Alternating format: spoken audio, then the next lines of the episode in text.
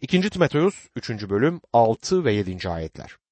Bunların arasında evlerin içine sokulup günahla yüklü, çeşitli arzularla sürüklenen, her zaman öğrenen ama gerçeğin bilgisine bir türlü erişemeyen, zayıf iradeli kadınları adeta tutsak eden adamlar var diyor.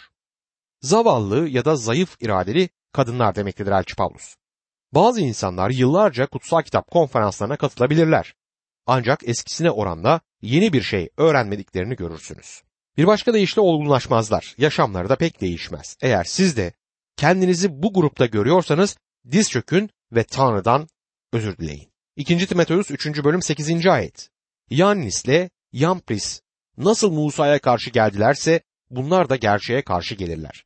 Düşünceleri yozlaşmış, iman konusunda reddedilmiş insanlardır diyor. Burada adı geçen iki kişi Yannis ve Yampris herhalde Musa peygamberin mucizelerine başlayıp Mısır üzerine belalar gelmeye başlayınca Firavun tarafından çağrılan iki büyücüdür. Elçi Paulus bu kişilerin adını vermeseydi herhalde bu kişilerin adlarını bilmeyecektik. Tabi Elçi Paulus'un bu adları nereden bildiği konusu birçok yoruma yol açar. Burada sadece şunu bilmek gerekir ki Elçi Paulus bir eski antlaşma uzmanıydı. Kısaca şöyle diyebiliriz. Tanrı'nın ruhu bu adları Pavlus'a açıkladı. Bu adların bazı şeyler açıkladığını sanmıyorum. Yani bu adların o kadar da önemi yoktur ama bir yolla Elçi Paulus bu adları biliyordu. Bu büyücü kişilerin Musa'ya direnen kişiler olduğunu söyler. Onlarla ilgili bilgiyi Mısır'dan çıkış 7. bölümde bulabiliriz. Mısır'dan çıkıştaki olay bize gösteriyor ki şeytan becerikli ama küçük bir taklitçidir. Tanrı'nın yaptıklarını taklit eder. Yannis ile Yampis şeytanın gücüyle bazı belirtiler yapabildiler. Musa ise bu mucizeleri Tanrı'nın gücüyle yaptı.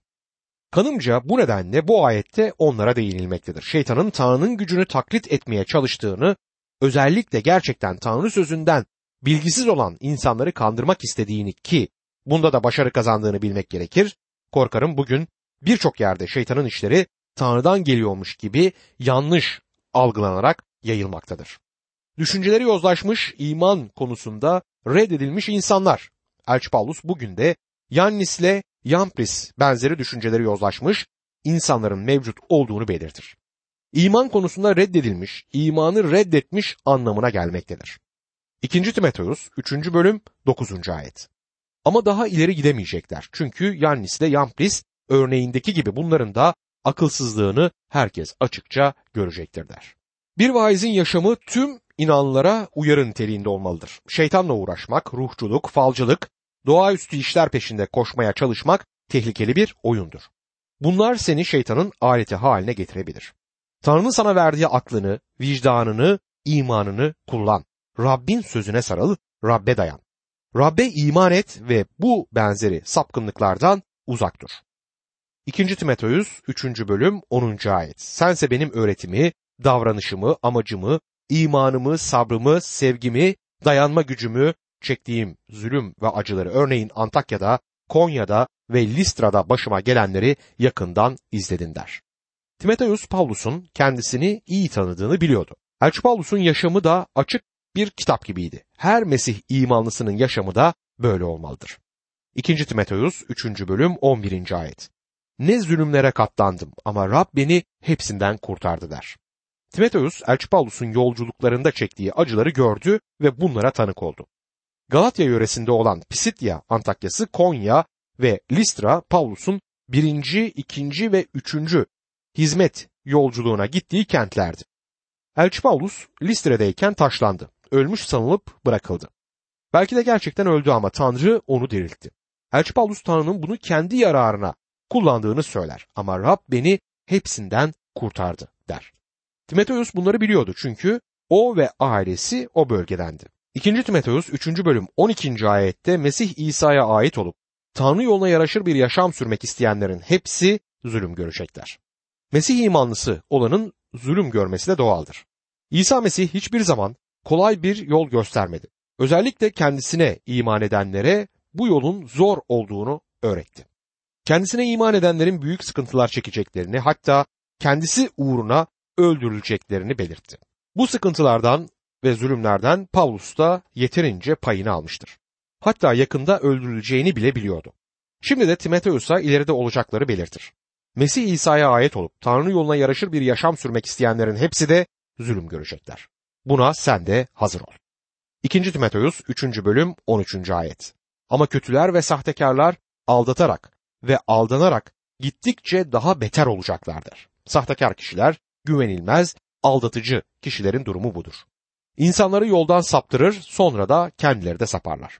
Daha önce de belirttiğimiz gibi günümüzde inanlar topluluklarında bile bu sahtekar insanların inanları yanlış, sakat, çürük öğretilerle saptırmaya çalıştıklarını görüyoruz. Yine de şunu söylemeliyim ki inanlar topluluğunun göğe alınmadan önceki zamanın görünümü budur. Böyle günlerde Tanrı'nın çocuğu ne yapabilir? Yani bir başka deyişle bu sapkınlıkların ilacı nedir? 2. Timoteus 3. bölüm 14 ve 15. ayetler. Sense öğrendiğin ve güvendiğin ilkelere bağlı kal. Çünkü bunları kimlerden öğrendiğini biliyorsun. Mesih İsa'ya iman aracılığıyla seni bilge kılıp kurtuluşa kavuşturacak güçte olan kutsal yazıları da çocukluğundan beri biliyorsun der. Dünyadaki sapkınlığın ilacı Tanrı sözüdür. Tanrı'nın çocuğu için başvuru kaynağı ve rehberi Tanrı'nın sözüdür. Elçi Paulus Timoteus'a öğrendiklerine uygun şekilde yaşamasını söyler. Onun annesi ve anneannesi Yahudiydi. Dolayısıyla Timoteus Tanrı sözünü duyarak büyümüştür. Seni bilge kılıp kurtuluşa kavuşturacak güçte olan Tanrı sözü derken bu ne tür bir kurtuluştur? Timoteus zaten kurtulmuştu. Ancak kurtuluş üç zamanla anlatılır. Geçmiş zaman yani günahtan kurtuluş, şimdiki zaman günahtan kurtuluyorum, gelecek zaman günahtan kurtulacağım. Geçmişte kurtuluş bulduk. Mesih bizim için, Mesih İsa'ya ait olanlar için artık hiçbir yargılama olmasın diye bu cezayı kendi üzerinde Romalılar 8. bölüm 1. ayete göre aldı. Ona iman etmekle ölümden yaşama geçtik. Artık yargı kalmamıştır. Ayrıca kurtuluş bulmaktayız. Kurtuluşu bizde işlemektedir ve bu hayat bitene dek bitmiş, mükemmele ulaşmış olmayacaktır. Ancak geleceğe baktığımızda 1. Yuhanna 3. bölüm 2. ayette sevgili kardeşlerim daha şimdiden Tanrı'nın çocuklarıyız ama ne olacağımız henüz bize gösterilmedi. Ancak Mesih göründüğü zaman ona benzer olacağımızı biliyoruz çünkü onu olduğu gibi göreceğiz der. Elçi Paulus kutsal yazıların yalnızca bize kurtuluş yolunu göstermekte kalmadığını, Tanrı çocuğu olarak ölümden yaşama geçmeyi ve sonsuz yaşama kavuşmayı öğretmiş olmasına rağmen bu kötü dünyada da kurtardığını, bize gelişmenin yolunu açtığını söyler. Kanımca her birimizin sahip olduğu yardım Tanrı sözünü devamlı olarak çalışmaktır. Bu bizlere Mesih İsa'ya olan iman aracılığıyla bilge kılınıp kurtuluşa kavuşturacak güç olarak gelir. Burada nasıl yaşamamız gerektiğini bilmek de bizi hikmetli yapacaktır. 2. Timoteus 3. bölüm 16. ayette kutsal yazıların tümü Tanrı esinlemesidir ve öğretmek, azarlamak, yola getirmek, doğruluk konusunda eğitmek için yararlıdır der. Elçi Paulus kutsal yazıların tümü derken yaratılıştan vahiy kitabına kadar olan tüm kutsal kitabı kasteder. Birisi şöyle diyebilir. 2. Timoteus'a yazıldığı sırada vahiy kitabı henüz bitmemişti. Evet bunun farkındayım ancak önemli olan esinlemenin kutsal kitap haline geldiğini bilmek ve tüm sözcüğünün hepsini kapsadığını görmektir. Vahiy sözcüğü Tanrı'nın nefesinden gelen anlamını taşır. Kutsal kitap yazıları yalnızca Rabbin alıp kullandığı bir kalem değildir. İlginç ve harika olan Tanrı'nın söylemek istediklerini bu kişiler aracılığıyla onların kişiliklerini ve tarzlarını kullanarak söylemiş olmasıdır. Tanrı sözünü o kişiler aracılığıyla ulaştırmıştır. Bugün bize söyleyeceğini bu kişiler aracılığıyla Tanrı sözü ve Tanrı vahyi olarak söylemiştir. Bugün Tanrı cennetten seslenseydi daha öncekilerden farklı bir şey söylemeyecekti. Kutsal yazılar doğruluk konusunda eğitmek için yararlıdır. O yüzden kutsal sözü öğreniyoruz. Öğretmek yani ikna etmek için iyidir diyor. Kutsal kitabı incelemek bizi ikna eder. Aslında bu yolla Tanrı sözünün yaşamımızdaki etkisini de teste tabi tutabilirsiniz. Bu kitabı sıradan bir kitap gibi okuyorsanız Tanrı'nın ruhu yaşamınızda etkin olmayacaktır. Eğer kitap sizi ikna ediyorsa kutsal ruhun çalıştığını anlayabiliriz. Aynı zamanda yola getirmek içindir. Yani yaşamımızı düzeltir. Bizleri disipline sokacaktır. Tanrı'nın isteğine uygun düşünür ve bu aracılıkla Tanrı'nın isteğine uygun davranırsınız. 2. Timoteus 3. bölüm 17. ayette bunlar sayesinde Tanrı adamı her iyi iş için donatılmış olarak yetkin olur der. Burada geçen yetkin olur sözü her yaptığımızın doğru ve yetkinlik derecesinde olduğu anlamına gelmez. Tanrı sözü sayesinde kişi olgunlaşmaya doğru gider anlamına gelir. Bugün çevremizde çok sayıda bebek inanlı vardır. Bunlar Tanrı sözü aracılığıyla yetkin, olgun insanlar olmaya doğru gidebilirler. Her iyi iş için donatılmak ne demektir? Tanrı'nın sözü seni her iyi iş için donatmaya yeterlidir. Yani her şeyi yapabilecek donanıma sahip olabilirsin anlamına gelir. Tanrı sözü sizi hayatta her iyi işi yapabilecek konuma getirir. Dostum sadece birkaç program, birkaç vaaz dinlemek ya da birkaç seminere katılmak seni olgunlaştırmaz. Yetkinliğe doğru ilerletmez. Kutsal yazıların tümü Tanrı esinidir. Senin tüm ruhsal ihtiyaçlarını gidermek için kutsal sözün tümünü kullanmalısın ve çalışmalısın. Üçüncü bölümün sonuna geldiğimizde Elçi Paulus'un Timoteus'ta çok kişisel konuştuğunu anımsatmak isterim. Tanrı'nın sözü Timoteus'a öğretilmişti. Şimdi de Timoteus Tanrı sözünü bildirmeliydi. İmanın, sevginin gitgide yozlaştığı günümüzde bizim güç kaynağımız, teselli kaynağımız ve sığınağımız Tanrı'nın sözü olmalıdır. Elçi Paulus da bunu vurgular. Tanrı sözü bizim tüm ihtiyaçlarımızı karşılayacaktır. Yayınlarımız aracılığıyla bize ulaşan pek çok insanın yaşamında Tanrı sözünün de yaptığı budur. Kutsal yazıların tümünün Tanrı'nın sözü olduğunu söylemiştik. Tanrı duyurmak istediği her şeyi bu sözü aracılığıyla söyler. Bu nedenle insan yüreğinin gereksinimlerinde Tanrı sözü aracılığıyla karşılamaktadır. 2. Timoteus 4. bölüm son günler için buyrukları ve son öğütleri içerir. 2. Timoteus'un son bölümüne geldiğimizde burada Elçi Paulus'un içinde bir sıkıntı olduğunu göreceğiz. Elçi Paulus Timoteus'a son sözlerini yapması gerekenleri buyururken son günlerle ilgili de öğütler verecektir. Sonra Paulus sanki ölüm döşeğinde tanıklık ediyormuş gibi konuşur ve gerçekten de bu sözler Elçi Paulus'un söylediği son sözlerdir. Burada yalnızlık duygusunu görmekteyiz. Roma'da yapayalnız bırakılmış o korkunç Mamertin cezaevine atılmıştır. Elçi Paulus üşüdüğü için Timoteus'a giysi getirmesini ister. Evet o yalnızdır, cezaevindedir ve o günler uzundur onun için. Timoteus'a kitaplarını özellikle yazı derilerini getirmesini de rica eder. Elçi Paulus yalnız ve üzgünken bile imandaki oğlu Timoteus'a zaferden söz etmektedir. Paulus oldukça yaşlanmış ve bu yaşta haliyle cezaevine atılmış ve orada yalnız bırakılmıştır. Paulus'un Timoteus'a söylediği son sözler aslında Tanrı'nın bize de söylemek istediği sözlerdir. Bunu kabul etmeye hazır değilseniz Tanrı'nın size bunun dışında söyleyecek herhangi bir sözü olduğunu da sanmıyorum. Elçi Paulus'un Timoteus'tan isteklerine şimdi bakalım. 2. Timoteus 4. bölüm 1. ayet. Tanrı'nın ve dirlerle ölüleri yargılayacak olan Mesih İsa'nın önünde onun gelişi ve egemenliği hakkı için sana buyuruyorum der. Bu Tanrı'nın ve İsa Mesih'in hizmetinde, huzurunda ciddi bir buyruktur. Onun gelişi ve egemenliği için diyor. Mesih'in gelişiyle egemenliği aynı şey değildir. Onun gelişi inanlar topluluğunun göğe yukarı alınması, kaldırılması demektir. Egemenliği ise krallığını kurmak için Mesih'in dönüşüne değinir. Yani yeryüzüne gelişidir.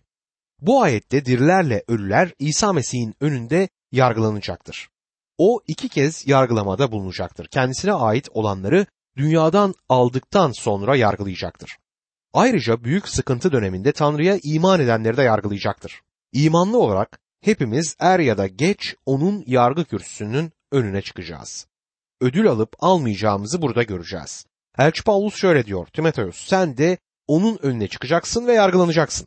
Yapman gereken budur. Timoteus'a verilen bu öğütler günümüzde de geçerlidir. Tanrı'nın şu anda size ve bana söylediği sözlerdir bunlar. Tanrı sözünü duyur. Zaman uygun olsun olmasın bu görevi sürdür. İnsanları tam bir sabırla eğiterek ikna et, uyar, isteklendir der. Tanrı'nın sözünü duyurmak, yaymak, bildirmek imanlılar için önemlidir. Elçi Paulus burada bir sıralama yapar. İlk önce Tanrı sözünü duyur. Zaman uygun olsun ya da olmasın onu vurgula der ve insanları tam bir sabırla eğit, sonra ikna et, uyar ve isteklendir der. Ve bunların hepsi sabırla yapılmalıdır. Bu cümle sanki bir paralodur inanlar için. Tanrı sözünü duyur. Şifre budur.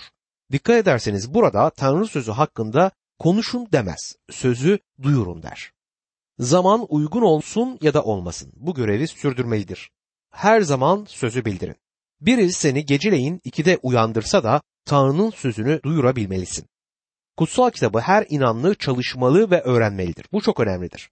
Ama Elçi Paulus burada bu söze ilişkin konuşmaz. Bu sözü başka insanlara duyurmamızı söyler.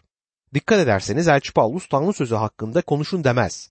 Kutsal kitaptan bir ayeti alıp onun çevresinde bir vaaz hazırlayın dememektedir. Birisi şöyle demişti. Bir yazı asıl metinden alınınca giriş yazısı haline gelir. Biz de Tanrı sözü hakkında konuşmak yerine bizzat Tanrı sözünü vaaz etmeliyiz. Zaman uygun olsun olmasın bu görevi sürdür demek, görevi sürdürmeye hazır ol demektir. Hazır sözcüğü çalışkan, daima hazır olan, işini ertelemeyen anlamına gelmektedir. Üzerimizdeki sorumluluk Tanrı sözünü duyurmak için her zaman hazır olmaktır. Zaman uygun olsun olmasın. Gece gündüz yılın her zamanında her koşul altında bunu yapmalıyız. İkna et diyor. Yani Tanrı sözünü ikna ederek sun. Uyar sözü biraz daha korkutmak anlamına gelir. Tanrı'nın sevgi olduğunu söylerken bu sevgiyi kabul etmeyenin de yargı önüne geleceğini söylemelisin. Yani Tanrı sözünü her yönüyle bildireceksin. Sonra Elçi Paulus isteklendir. Yani avut teselli et der. İsteklendir sözü rahatlat anlamını da içermektedir. İmanların gerçekten de rahatlamaya ve avunmaya, teselliye ihtiyaçları olduğu zamanlar olmaktadır. Tam bir sabırla derken sabrın önemi vurgulanır. İnanlar toplantısında ya da herhangi bir yerde Tanrı'nın sözü yayılırken her çeşit insanla karşılaşmak doğaldır. Sevinçle kabul edenler, direnenler, alay edenler, hatta korkutanlar olacaktır. Her tutum sabırla karşılanmalı, yerine göre bireyler paylanacak, kınanacak ama tutum daima yapıcı, toplayıcı, sevgiyle yoğrulmuş bir sabır olacaktır. Vaizin sorumluluğu Rab İsa Mesih'in sevgisini göstermektir. Eğiterek sözü de öğreterek, bilgilendirerek anlamına gelir.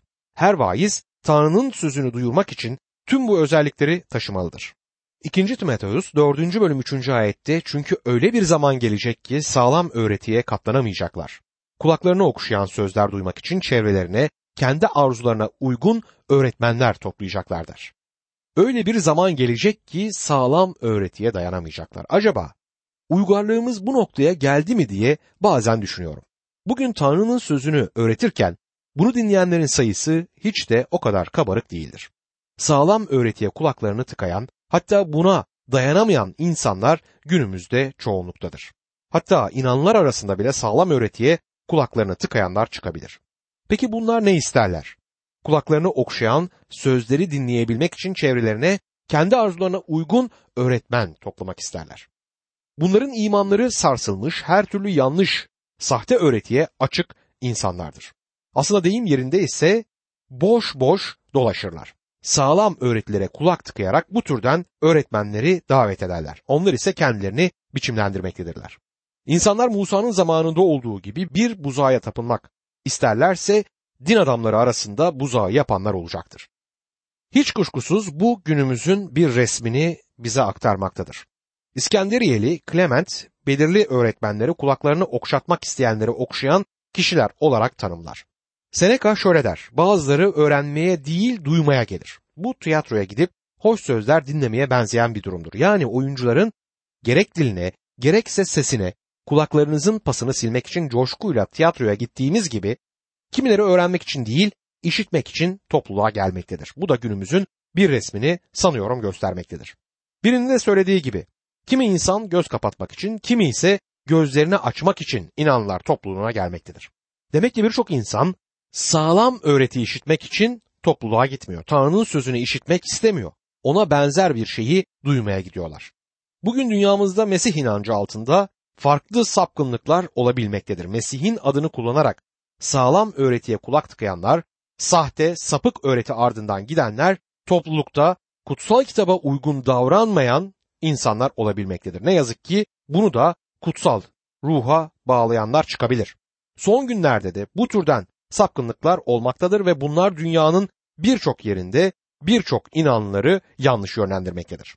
Yüzeysel, duygusal şekilde davranıp insanların duygularını, saflıklarını sömüren dolandırıcıların bir de bakıyoruz ki meşhur olduğunu görüyoruz. Ama Tanrı sözüne bağımlı kalan, onun ilkelerinden şaşmayanları ise dinlemek istemiyor insanlar. Dördüncü ayette işte tam bunları okuyacağız. kulaklarını gerçeğe tıkayıp masallara sapacaklar diyor dördüncü ayet. İnsanlar kendilerini eğlendirecek yeni şeylerin peşinden koşmaktadır. Tanıdığım iyi bir tanrı adamı bir öğretmen vardı. Bir gün onu ziyarete gittim. Ona nasıl olduğunu, topluluğun nasıl gittiğini sorduğumda bana şu karşılığı verdi. Ben İncil'den vahiy parçasını öğretirken hem hafta içinde olan derslerde hem de pazar günü olan derslerde kilise doluyor. Ama İncil'den Romalılar bölümünü öğretmeye başlayınca kilisede kimse kalmıyor. Birkaç kişi kalıyor dedi. Vahiy parçasındaki kırmızı atın kuyruğunda kaç tel olduğunu bir vaizden öğrenmek için bu yörenin tüm yolunu gezen insanlar olduğunu fark ettim. Bunun üzerine bana unutamayacağım bir şey söyledi bu dostum. Dedi ki kendi görevinde de fark etmelisin ki oldukça çok insan Mesih'ten çok Mesih karşıtıyla ilgileniyor. Bu söz beni olayları izlemeye ve gözlemde bulunmaya yöneltti ki şaşırarak gördüğüm şu bu gerçektir. İnanlı insanlar gerçeklerle uğraşmak yerine sahte, yalan dolan, şeytansal işlere meyil gösterebilirler. Kulaklarının okşanmasını isteyen pek çok insan var. Bazıları garip sesler duymak isterler. Bazıları eğlendirilmek isterler ama kendilerine Tanrı'nın sözünün verilmesini yani sağlam öğretiyi istemezler. Birkaç yıl önce bir İncil seminerinde ders verirken bir bayan kalkıp dersin çok rutin olduğunu, hiçbir canlılık olmadığını, bereket almadığını söyledi. Oradaki kişiler ise bunun tersini söylediler. Bu kişi heyecanlı, duyguları coşturan şeyler istiyordu. Oysa Tanrı'nın sözü insan yüreğini zamanı geldiğinde eleştirebilir. İnsanın günahlı durumunu ortaya çıkartır. Bu elbette ki insanlarımızın hoşuna gitmiyor. Hem o bayan hem de diğer bazı kişiler bu türden davranışları bazen göstererek rahatsız olurlar. Ama onları rahatsız eden ben değildim. Tanrı sözü bunu yaptı. Ben yalnız kutsal yazıları duyurdum. Tanrı sözünden öğrenmek isteyen insanlara da Tanrı'nın sözünün sağlamlaştırdığını defalarca gördüm ve buna tanık oldum. Ve birçok insanın yaşamının değiştiğinin de tanığıyım Tanrı sözü aracılığıyla. 2. Timoteus 4. bölüm 5. ayette ama sen her durumda ayık ol, sıkıntıya göğüs ger, müjdeci olarak işini yap, görevini tamamla diyor. O dönemlerde müjdecinin işinin anlamı bugünkünden farklıydı. Elçi Pavlus'un günlerinde müjdeyi yayan müjdeci gezen bir öğretmendi. Durmadan oradan oraya giderek iyi haberi insanlara bildirirler ve onlara öğretirlerdi. Elçi Pavlus bu anlamda bir müjdeciydi. Şimdi Timoteus'a müjdeci olarak çalış der. Yani Timoteus daha önceleri Elçi Pavlus'la gezerken kendisinden öğrendiklerini yapmasını ister. Sıkıntıya göğüs ger sözü son zamanlarda, son günlerde Tanrı sözünü yaymak için zor dönemlerin olacağını ve sıkıntıların geleceğini işaret etmektedir. Elçi Paulus onu bu alanda uyarır ki bu uyarı aynı zamanda günümüzde bizim içindir.